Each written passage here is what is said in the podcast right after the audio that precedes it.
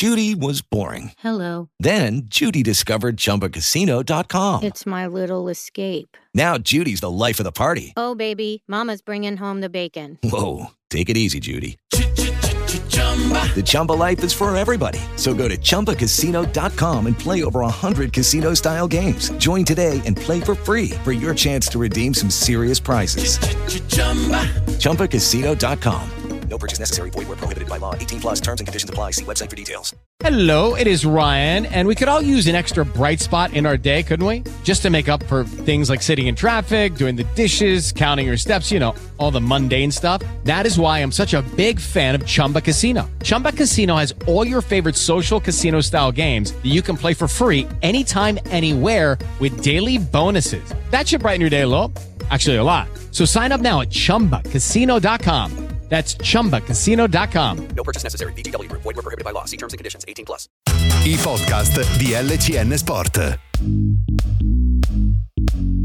Buongiorno, buongiorno, buongiorno amici di Diario 1912, la calcio Lecco Day by Day, domenica 26 novembre 2023, eh, quindi eh, il post Cremona Lecco, viva il VAR, viva il VAR mi viene da dire così eh, spontaneamente perché assolutamente quello che abbiamo visto ieri è qualcosa di non concepibile, ma non nel 2023, in questa epoca della super digitalizzazione dello sport in cui si cerca di eh, limitare gli errori eh, via dicendo ci sono strumenti che obiettivamente eh, hanno la loro efficacia come la Gollet Technology sicuramente è un'innovazione che ha risolto quasi alla radice e guardate che risolvere un problema quasi alla radice nel calcio soprattutto ma nello sport in generale è, è difficilissimo è veramente difficilissimo.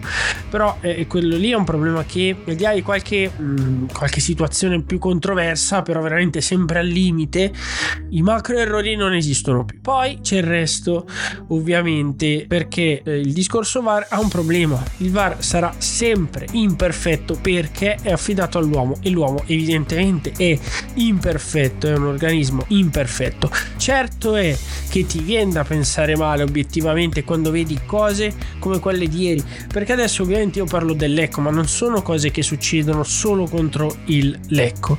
Eh, a noi quando ci sono stati episodi mezzi e mezzi ci è sempre andata meno male in modo negativo. Il VAR quest'anno ci ha assolutamente penalizzati. Penso a Cittadella, rigore Lepore Pittarello che ci può stare fondamentalmente. Viene fischiato senza pensarci troppo, non è niente di così clamoroso.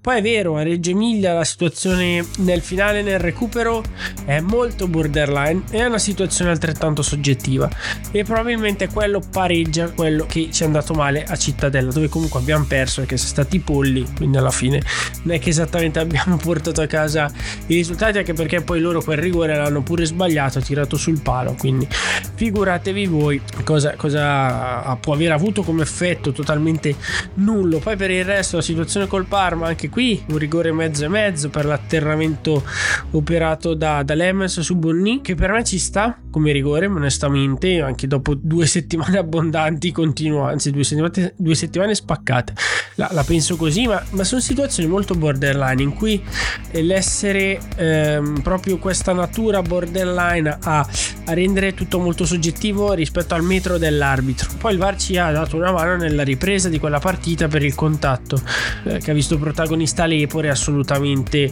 eh, non passibile di calcio di rigore anzi era fallo per il Lecco fate un po' voi. In quella situazione benedetto VAR. Ma queste sono situazioni soggettive nelle quali obiettivamente anche se ritieni che ti sia stato dato un qualcosa che, che non va bene non è che ti arrabbi proprio così tanto. Perché sono le classiche situazioni nelle quali chi viene avvantaggiato dice è giusto chi viene svantaggiato dice è sbagliato. Perché è proprio una questione di interpretazione ed evidentemente è un'interpretazione faziosa. Poi ci sono le situazioni oggettive. Ora che uno in mezzo all'area salti nel proprio cilindro come fa figo dire dopo aver importato questo termine dall'NBA ormai da qualche anno e, o comunque dal basket, non solo dall'NBA. E, e poi tocchi con la mano che si allarga verso l'esterno in modo assolutamente non so, non riesco a trovare il termine. Sicuramente si avvantaggia. Vedi via una palla che andava in mezzo all'area, magari poteva essere inter- intercettata da qualche blu celeste, perché no?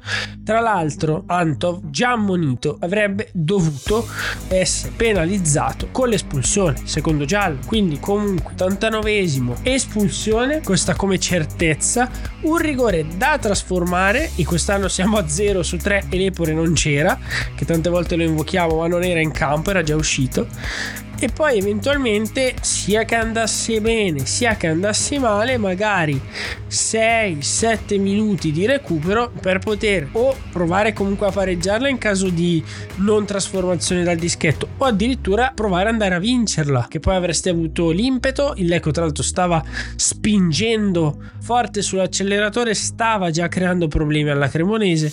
E quindi insomma direi che ci sarebbe stata la, la possibilità di fare addirittura bottino pieno perché poi questa squadra ci sta abituando a sognare a occhi aperti perché fa cose che eh, non, sono assolutamente scritte in nessun pronostico. E questo è bello ovviamente. Sarebbe stata comunque una possibilità ulteriore. Invece lì un fatto oggettivo e questo che mi dà molto fastidio che noi parliamo di un fatto oggettivo viene totalmente cancellato da un non richiamo al VAR perché io accetto che l'arbitro possa non vedere.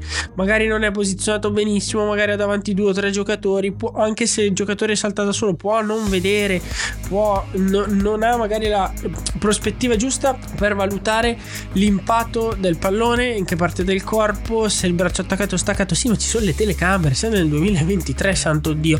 Il VAR ormai c'è da anni, ha un protocollo iper discusso, ma c'è un protocollo. Dal VAR Miele Irrati, che il collega ex Calvarese ha dipinto come il miglior VAR del mondo, non richiamano Camplone, non lo richiamano. Io rimango sinceramente schifato, non basito, schifato da queste situazioni perché, ripeto, ancora una volta, finché c'è la soggettività, accetto tutto e va bene. Le situazioni mezze mezze saranno sempre discutibili. Lo step on foot di Vasquez su degli innocenti, che è passato tra l'altro sotto traccia, se andate a cercarlo, comunque l'intervento duro. C'è anche una dinamica che porta Vasquez a fare quel tipo di intervento. C'è la casualità, ma qua c'è veramente la situazione oggettiva. Quello è rigore, punto, punto. Mi piacerebbe, dato che fanno ormai programmi televisivi eh, in, eh, per, per Open Bar, no? come si chiama questo programma, mi piacerebbe vedere anche gli episodi della serie B così clamorosi e capire com'è possibile che uno strumento così potente venga utilizzato così male in serie B come in serie A, dove tra l'altro le telecamere sono molte di più e sono anche molte di più le pressioni. Però, francamente, c'era anche Balata allo stadio ieri, no? E, gliene frega qualcosa? Penso di sì che gliene freghi qualcosa di vedere comunque potenzialmente falsato il risultato. Poi, poi, la Cremonese ha meritato la vittoria. Ha giocato una partita qualitativamente migliore nella distribuzione dei circa 100 minuti. Ha giocato meglio i primi 20, ha giocato meglio la parte centrale molto noiosa personalmente parlando del secondo tempo, ha rischiato il 2-0 con Sernicola, ha preso il palo, quindi ha creato le occasioni più grosse. Detto ciò, Lecco ha avuto vita e come la seconda metà del primo tempo l'ha dominata, ha creato tre palle gol con Sersanti, con Buso e Ionizza un po' bravo Jungdal, un po' imprecisi i giocatori blucelesti nel finale, poi all'arrembaggio con anche Caporale a fare la punta, è, alla traver- è uscita la traversa, l'occasione di Seliac, si sa che Lecco è una squadra ben strutturata fisicamente che sulle palle inattive crea, poi trasforma poco rispetto a quello che crea, però col Parma se andate a vedere i primi due gol nascono da queste situazioni qui di palla inattiva, quindi è una squadra che sa lavorare bene in queste situazioni, sono il punto forte, assolutamente sì. Detto tutto ciò Cremonese non ha rubato niente. Però quell'episodio in quel momento specifico della gara è evidente che abbia un peso specifico potenzialmente immane e fa rabbia, molta, molta rabbia proprio perché la partita era stata bella, equilibrata, a fasi vibrante, condita da una rivalità che ormai va avanti da circa 20 anni e non pensavo sinceramente che fosse ancora così sentita, soprattutto da, da parte della squadra di casa, così ho avuto questa percezione. Ehm, e va bene, ci sta, eh, non sto dicendo niente, magari ecco ci sta meno che 20 persone. Alla fine della partita abbiano da minacciarne 5, di cui due bambini. E questo magari dovrebbe evitare. Eh, non, non, mi viene da dire una volta, ovviamente a 30 anni una volta suona un po' strano, uno che vi dice una volta, però quando ero piccolino c'era anche un certo codice non scritto, ovvero che alle famiglie con i bambini non andavi a rompere le palle anche se avevano la sciarpa del, dell'altra squadra al collo. Poi sulle altre situazioni di chi invece gradisce l'alterco, un altro paio di maniche, un altro sottobosco che non sto a descrivermi perché poi non sarebbe neanche facile da far capire in questo contesto, fa anche parte insomma un po' della natura umana che è un po' belligerante, che tende sempre a avere le fazioni che si guardano storto, si guardano male, tendono a mettersi le mani addosso. Però ripeto, questa è un'altra questione molto più ampia e eh, stratificata.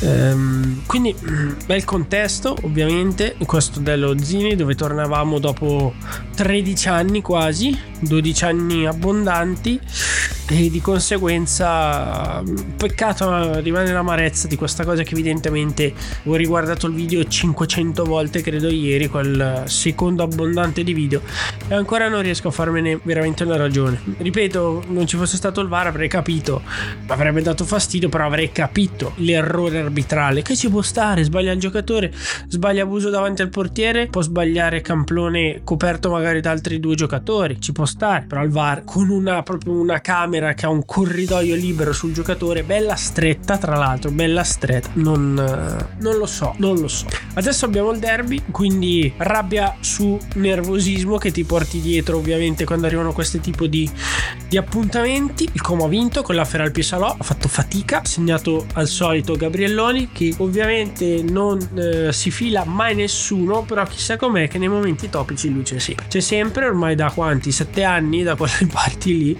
ho perso il conto comunque un giocatore affidabile di, di, cui il Como non si priva mai, ci sarà un motivo, no? È cercato tutti gli anni dalle big DC, da altre squadre di B, l'ha cercato anche il Lecco, eppure lui sta lì, dall'anima, tiene alta l'asticella, gioca tanto, gioca poco, poi nel giro di ritorno, quando le partite sono scottanti, i palloni pesano, chissà com'è, gioca spesso titolare e fa bene. E quindi un giocatore che ovviamente pur rappresentando, essendo il simbolo in questo momento della nostra squadra rivale per eccellenza, sinceramente mi sento anche di, di, di guardare con un certo tipo di ammirazione perché chi rappresenta così la propria gente in tutta sincerità lo, lo, apprezzi obiettivamente al di là della sana rivalità. Questo per come la vedo io eh. detto ciò arrivando a questa vittoria gol di D'Acugna pareggio di Compagnone inizio ripresa. Compagnone sta anche trovando continuità poi c'è un gol annullato a Cutrone l'espulsione di Baselli l'espulsione di Letizia.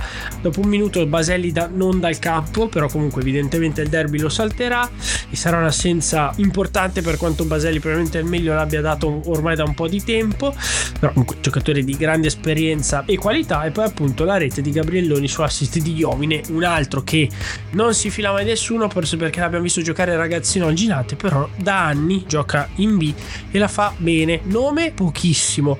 Pubblicità meno di zero, continuità, quantità, qualità di rendimento 100. Eh, questi sono i giocatori che devi volere nelle tue squadre, come li abbiamo anche noi, come li abbiamo assolutamente anche noi. Quindi mi interessa molto questa partita al di là del contenuto emotivo, anche proprio il contenuto tecnico, perché in entrambe le squadre c'è gente che ha voglia, che arriva dal basso e che ha voglia di stare per anni in questa categoria, ha voglia di confermare le proprie qualità in questa categoria. Secondo me l'Ecco in questo proprio questo senso ha gente che ancora deve dare il meglio. Sapete che, che, che personalmente io ho anche una certa predilezione per Guglielmotti. Nel senso, un giocatore che ieri già meglio ha foga perché in questo momento probabilmente inizia anche un po' a star meglio fisicamente. Un giocatore che secondo me può dare tanto a questa squadra, ma che non è riuscito a esprimersi. Però è un elemento che se acquisisce fiducia, secondo me può darci un grande rendimento lì sulla destra, tipo Iovine, sull'altra sponda dell'aria. Soltanto sono due tipi di giocatori che se si scontrano penso possa accendersi un lampione sopra le loro teste per il tipo di carica che hanno generalmente addosso quando giocano. Anche se comunque entrambi bazzicano la fascia destra, quindi quindi sarà non semplice vederli contro. Derby ovviamente, derby importante, sentito, il primo in Serie B da una vita a questa parte, 50 anni a questa parte, l'ultimo è stato giocato a giugno del 73, quell'anno Lecco col Como ha vinto e ha pareggiato, quindi eh, tra l'altro tra le pochissime squadre, se non l'unica che non ha, non ha vinto con Lecco in quell'anno lì. Eh, e d'altro canto guardo un po' i dati della prevendita e non scoppia e capisco perché, perché insomma la gente magari non ha neanche particolarmente voglia di andare dall'altra parte del lago e rischiare due sberle così gratis. Comunque so che qualcuno andrà in pullman, qualcuno andrà in treno, eh, quindi ci sono anche trasferte organizzate, però la, gra- la grossa massa dei tifosi in questo momento magari un po' il freno l'ha tirato di fronte a certe cose, c'è chi non va per solidarietà nei confronti del gruppo di Ultras e io mi sento di dire solo una cosa in tutto questo podcast, che spreco, che spreco e tra l'altro se allargo lo sguardo, guardo Parma Modena, sempre per tornare al discorso VAR, anche lì ci sono cose che io non riesco a capire sempre nell'ambito dell'oggettività. Andatevela a rivedere perché poi fuori giochi non andati che non sono stati controllati, che hanno inciso nella partita. Che spreco, veramente, che spreco di spettacolo, che spreco di equità, che spreco di soldi, che spreco di energie, di risorse, di giustizia, che spreco. Spero che possa essere invece un derby ehm, cattivo in senso sportivo, nervoso in senso sportivo. Spero anche che l'Ecco possa continuare con la striscia positiva che ormai è inaugurato da, dalla scudetto in avanti. Ecco, questo sì, questo evidentemente sì, perché sarebbe proprio la cosa migliore. Però ci ritroviamo qua per prepararlo insieme a voi. Tanto il tempo è pochissimo. Domani siamo già nel pre-partita, martedì sera siamo già al Sinigallia per vivere ancora. Per me il terzo derby, eh, anzi il quarto derby, scusate. Al Sinigallia, poi scudetto, campionato, gol di Moleri e epoca Covid. Quindi il quarto derby visto dal Sinigallia. E quindi, come sempre, sarà una grande emozione, una grande tensione. Però ce lo godremo insieme a voi. Buona giornata a tutti, buona domenica a tutti. Forza Lecco sempre.